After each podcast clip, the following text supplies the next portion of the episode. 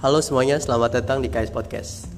Ya, hari ini bakalan episode yang kelima dan kami berdua bakal ngebahas tentang apa itu, Cok? Eh, ada apa sih dengan Uyghur? Eh. Pakai hashtag ya guys. Hashtag Uyghur. Uyghur, oke. Uyghur. Uyghur. Selama beberapa hari ini udah berapa ya? Hampir seminggu trending topik terus tentang Uyghur, tentang Cina, tentang Uyghur. Ada yang pro, ada yang kontra. Nah, dengan dasar seperti itu, maka kami berdua akan membahas tentang Uyghur dari sudut pandang kami berdua. Eh, kenapa sih Uyghur? Terus ada apa sih hubungannya sama Uyghur eh, sama Indonesia? Terus eh, kita sebagai orang Indonesia harus kayak gimana ya? Dalam apa memandang atau melihat kasus Uyghur ini? Uyghur ini. Oke, langsung aja kita mulai dengan kasus adanya Uyghur. Terjadi trending topik, eh, hampir trending topik worldwide ya di Twitter tentang Uyghur Uyghur. dengan katanya pemerintah Cina membangun sebuah camp Camp. konsentrasi untuk katanya sih dianggap akan menggenosidakan eh, budaya atau kultur tentang Uyghur. Tetapi dari pihak Cina sendiri pun mereka mengklaim bahwa eh, tidak ada unsur genosida di sana, tetapi mereka hanya ingin mengembalikan eh, budaya-budaya lama Cina kembali gitu. Dan ya menurut gue itu agak rame sih. Terus gimana sih menurut lo? Menurut lo, Cok? Iya, apa memang sih kayak ka- kasus si Uyghur ini udah ramai banget. Apa menyusul juga tweetnya si Mesut Ozil tentang kondisi di U- Uyghur bikin kasus ini jadi dilihat banyak orang dan jadi suatu trending yang besar-besar sekali.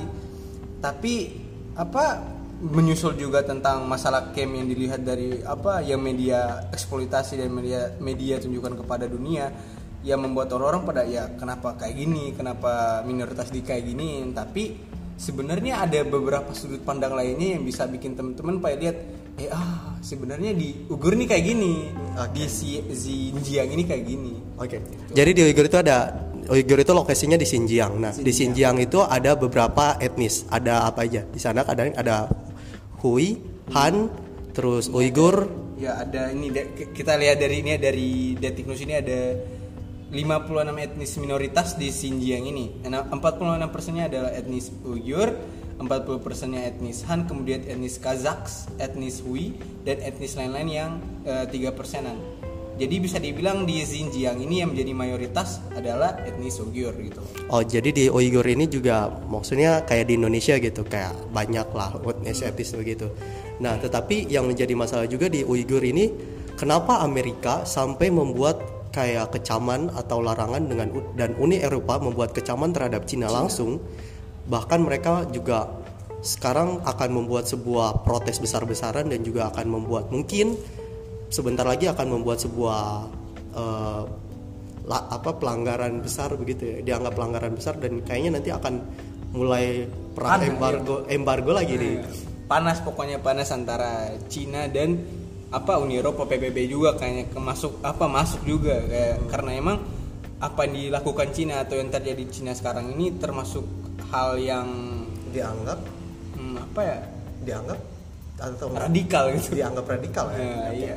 Dan yang menjadi pertanyaan gue adalah kenapa eh, negara-negara di Arab itu tidak peduli dengan kasus Uighur? Mereka malah mendukung pemerintah Cina. Terus juga di eh, Rusia juga tidak mengambil tindakan. Turki juga sama, mereka hanya cuek. Lalu kenapa? Ada apa sih sebenarnya? Nah ini yang gue pengen bahas sama Bacot di, di episode kali ini tentang Uighur.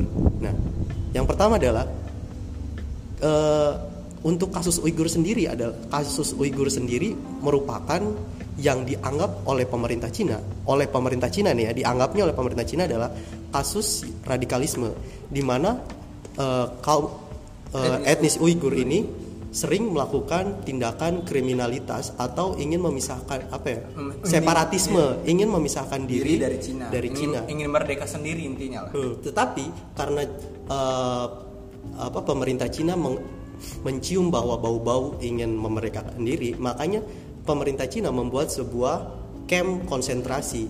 Nah, camp konsentrasi ini bertujuan agar eh, etnis Uighur itu kembali mencintai negaranya gitu. Kayak nasionalis gitulah ya. Kembali nasionalis lah kayak apa ya jangan lupa lupa Cina gitu sebagai tempat mereka tinggal. Tapi yang menjadi permasalahan adalah agama. Agama yang selalu menjadi concern jadi di Indonesia juga sampai ke bawah-bawah sampai eh, demo Dipolitisasi demo dipolitisasi demo di depan kedubes Cina. Saya juga bingung gitu anta. Ini kenapa jadi kok ke kenapa agama? bawa, bawa agama padahal masalahnya lain gitu Masalahnya loh. lain loh. Ini bukan bukan masalah, Masalah agama. agama. sama sekali tidak ada, ada agama.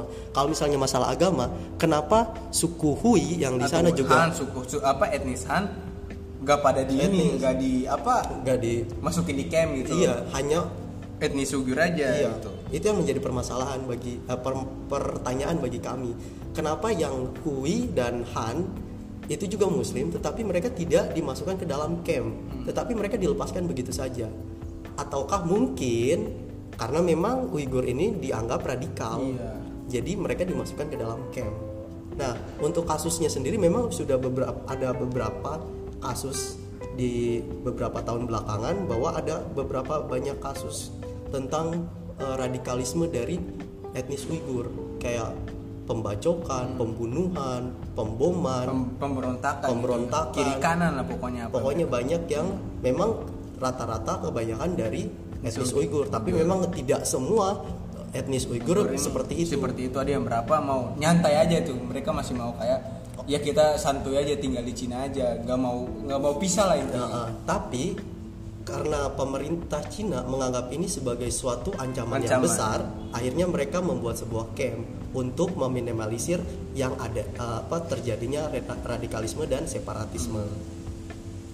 masalahnya gini apa kenapa sih sampai Cina mau kayak gitu mau kayak apa eh, berjuang keras demi Uighur sampai bikin camp apa enggak apa sampai nyant apa bukan nyantai lebih kayak tetap mempertahankan diri dari serangan-serangan dari Amerika dari PBB ya karena di di Xinjiang si Xinjiang ini ada apa sih? Ada salah satu tem- tambang eh, gas kalau nggak salah gas atau minyak yang besar itu loh. Nah lihat ini ini alasan nih nyampe, nyampe si apa Amerika ya? Amerika. mereka mau kayak eh, ini jadi bisa jadi kemenangan buat gua baru buat menang apa? Apa? Perang dagang gitu Iya. Sebenarnya juga gue agak agak agak concern di situ sih. Sebenarnya kenapa Amerika bisa ikut campur gitu dengan masalah Cina? Itu kan di luar dari maksudnya di luar dari batas wilayah lu gitu kan. Kenapa lu harus ikut campur dengan urusan negara orang? Nah, ya tidak ada pasti ya tentu ada alasannya karena menurut gua sih kayaknya ada sangkut pautnya dengan perang dagang kemarin antara eh, Cina dengan Amerika Amerika dan sekarang juga pasar dunia kan hampir dikuasai oleh Cina jadi kemungkinan ada ada ada kemungkinan juga Amerika ingin menjatuhkan Cina Hmm. dari sebagai raja pemuncak pasar dunia? Pasar dunia. Begitu sih menurut gue terus juga kita ngebahas tentang Hong Kong. Sempet rame juga di Hong Kong bahwa mereka juga ikut membela Uighur Uyghur Uyghur. Menurut gue ini Hong Kong juga sebenarnya politik sih. Mereka ngebantu Uighur supaya mereka berharap di 2020 mereka bisa lepas dari undang-undang ekstradisi Hong, Hong Kong. Nah itu sebabnya gue rasa kayaknya Hong Kong juga ada muatan politiknya. Kalau misalnya nggak ada muatan politik tentu dia nggak akan mau melakukan hal itu menurut gua sih. Terus menurut lu gimana?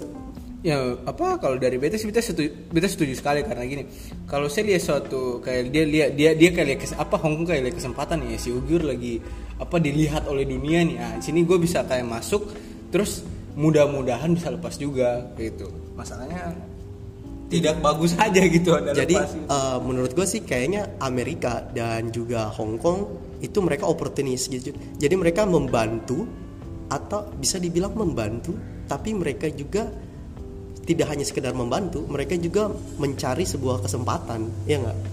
Hmm, ya apa eh, jadi Kesempatan yang menguntungkan buat mereka sendiri. Buat Amerika dan buat Hong Kong juga gitu jadi mari gitulah apa lihat-lihat ini jangan cuma agama terus gitu loh padahal ada yang gambaran besar yang teman-teman bisa lihat dan bisa teman-teman apa jadikan bahwa oh ya gini sebenarnya yang terjadi, terjadi di sini bukan kayak gini gitu loh Iya, jadi per- permasalahan ini tuh bukan sekedar hanya agama dan manusia kemanusiaan. Memang ini masalah kemanusiaan sih menurut gua memang.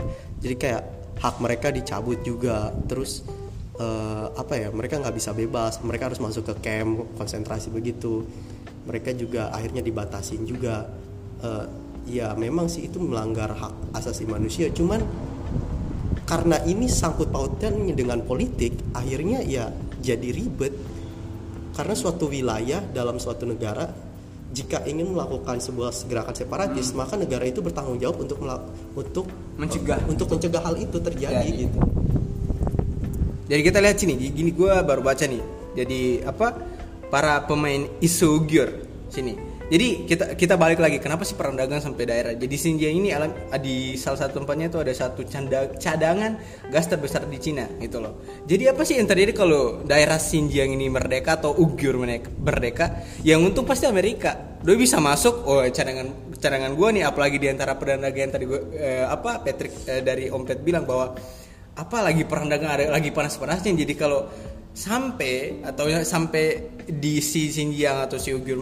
merdeka so pasti yang menang si Amerika Cina Cina Cina sekarang lemah di Uyghur karena ya ini Uyghur mau merdeka ya kalau sampai-sampai merdeka ya Amerika yang menang gitu loh. jadi Cina lagi kayak ini ini nggak bisa harus dipaksa mesti paksa kembali lagi ke Cina gitu Dan Rusia juga sekarang lagi mengambil tindakan untuk membantu Cina. Gua rasa sih kayaknya Turki juga bakalan membantu juga.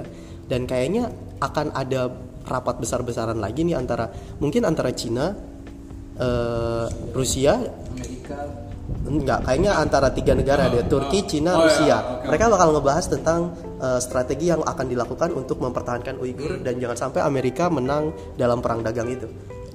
Menurut Jadi gimana?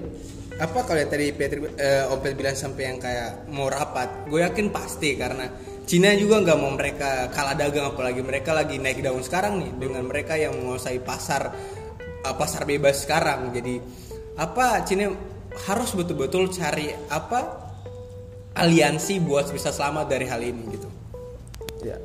Eh, jadi menurut gua semuanya itu bukan sekedar cuman masalah kayak diskriminasi atau agama atau rasialis tidak ada sama sekali. Ini hanya tergant hanya hanya tentang politik. Jadi eh, sesuatu sesuatu hal yang kecil, sesuatu hal yang kecil ditambahin politik akan jadi sesuatu yang besar kan. Sebenarnya hal itu itu memang seperti itu.